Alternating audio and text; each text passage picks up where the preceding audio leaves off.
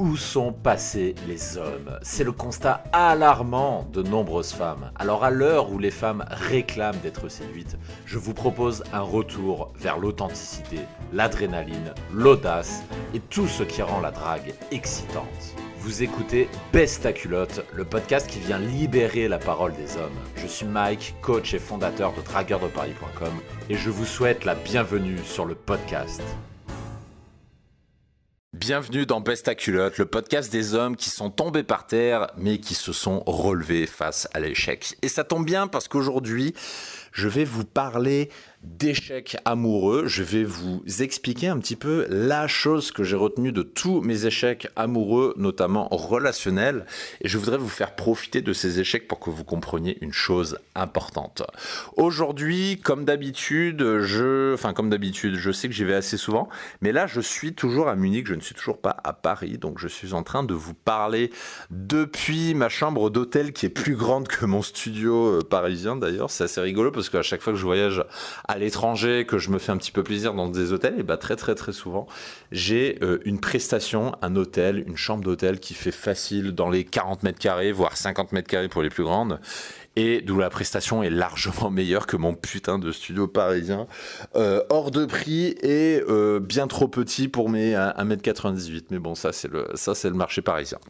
Donc aujourd'hui, comme je vous le disais, on va parler d'échecs amoureux. Si vous avez déjà lu ma biographie, et je vous invite à le faire d'ailleurs si vous ne l'avez jamais fait, parce que vous allez apprendre énormément de choses sur mon passé d'ancien timide, c'est-à-dire comment je suis passé de timide puceau anorexique geek à 19 ans à expert en séduction 10 ans plus tard. Je m'étais fait interviewer une fois à ce sujet, et si vous ne l'avez jamais écouté, c'est une interview qui dure un peu plus d'une heure, qui est extrêmement riche en relations, et vous n'entendrez jamais aucun coach aller dans ce niveau de détail au niveau de son vécu.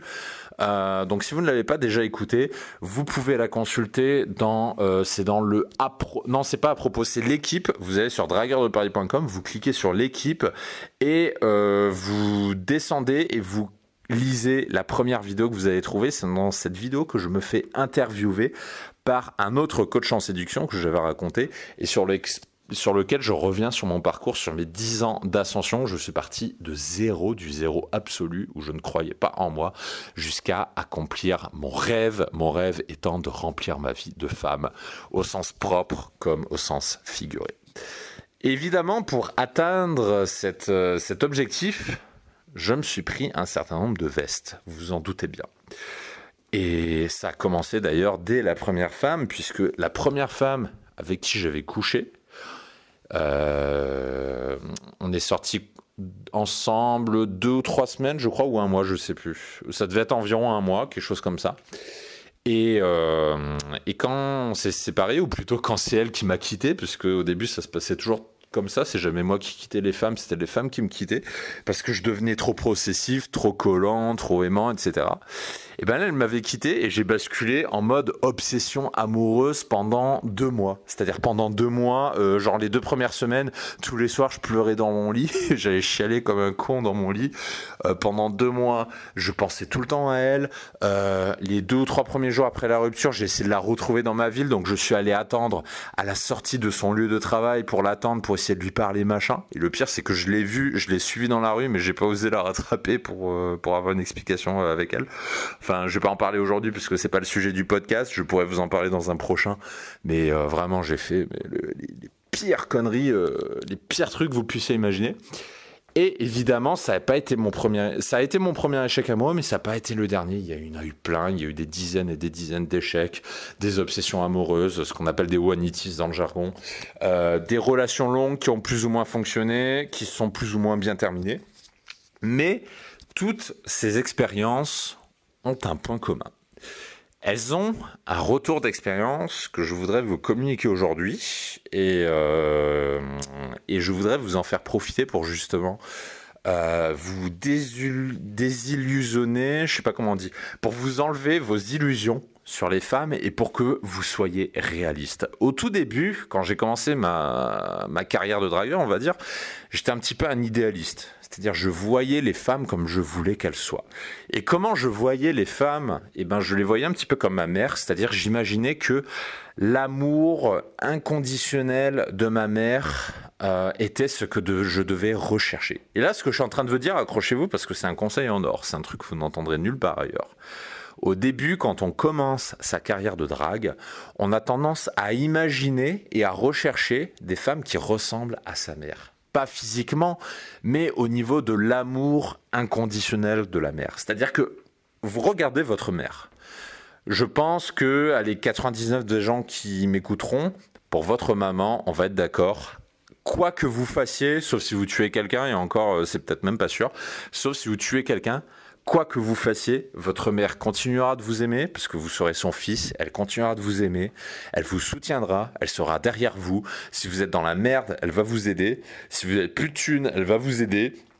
Si vous vous êtes fait quitter par quelqu'un, elle est prête à passer une heure avec vous au téléphone pour vous consoler. Et quelque part, en fait, votre mère, c'est l'exemple de l'amour inconditionnel. Parce qu'il n'y a pas de condition. Inconditionnel, ça veut dire qu'il n'est pas soumis à la condition. Donc ça veut dire que l'amour de votre mère n'est pas conditionné par le fait de réussir ou pas dans la vie. Ça, c'est ce qu'on appelle l'amour inconditionnel de la mère. Et quand on ne connaît rien en drague, quand on commence, on a tendance, c'est pas le cas pour tout le monde bien sûr, mais on a tendance à rechercher le même amour chez d'autres femmes. Et ce sera mon conseil du jour dans ce podcast. Comprenez bien que l'amour d'une femme est conditionnel. Votre mère sera la seule personne au monde à avoir un amour inconditionnel pour vous. Ce sera la seule. Toutes, sans exception, les femmes que vous rencontrez dans votre vie vous aimeront sous condition. Elles vous aimeront sous condition que vous gagnez suffisamment de votre vie. Elles vous aimeront sous condition, enfin je veux dire, elle vous aimera, sera plus facile à prononcer. Elle vous aimera sur condition que vous preniez un minimum soin de vous. Elle vous aimera sous condition que vous ayez un cercle social. Elle vous aimera sous condition que vous la fassiez rêver. Elle vous aimera sous condition que vous lui fassiez bien l'amour. Elle vous aimera sous condition que vous l'emmenez sortir. Elle vous aimera également sous la condition que vous vous mariez avec elle un jour, parce qu'il faut bien qu'elle ait sa sécurité. Elle vous aimera sous la condition que vous ferez des gosses avec elle, parce que toute femme veut procréer, et bien, bien, bien d'autres conditions. Et c'est un peu le message que je voudrais vous communiquer aujourd'hui, c'est que l'idée, c'est pas d'être défaitiste, c'est pas de dire « ouais, les femmes sont toutes des putes, elles peuvent pas m'aimer tel que je suis, etc. etc. » Le fait de vous aimer tel que vous êtes, c'est un leurre, parce que la seule personne au monde capable de faire ça, c'est votre mère. Il n'y a que votre mère qui, à peu près, quoi que vous fassiez, continuera de vous aimer quand même. Mais par contre, pour votre copine, ou plutôt votre prochaine copine, ça ne marche pas comme ça. Si elle vous a rencontré et qu'elle vous a aimé parce que vous preniez soin de vous, que vous avez un bon métier, etc. Demain, vous vous retrouvez chômeur, ou demain, je sais pas, vous avez un accident, vous êtes tétraplégique. Demain, qu'est-ce que je peux trouver d'autre ? Demain, vous passez du style normal au style gothique, par exemple, vous devenez un gothique. Eh bien, cette femme ne vous aimera plus. Parce qu'une femme vous aime, sur un certain nombre de conditions qui, si ces conditions ne sont plus remplies, remettent en question l'amour qu'elle a pour vous. Et ça peut être sous plein de formes différentes. Ça peut être par rapport à votre confort financier, par rapport à votre métier, par rapport à votre apparence, par rapport à la quantité de sport que vous faites, qui est très importante pour une sportive, par exemple.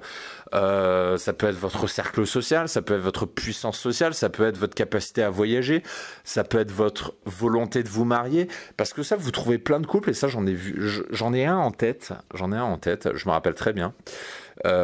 C'était l'ami d'un ami qui était en couple avec une nana, tout se passait bien, nickel, tout ce que vous voulez, ça durait 5 ans. Et au bout de 5 ans, la nana a commencé à vraiment demander au mec « Bon, c'est quand que tu m'épouses ?»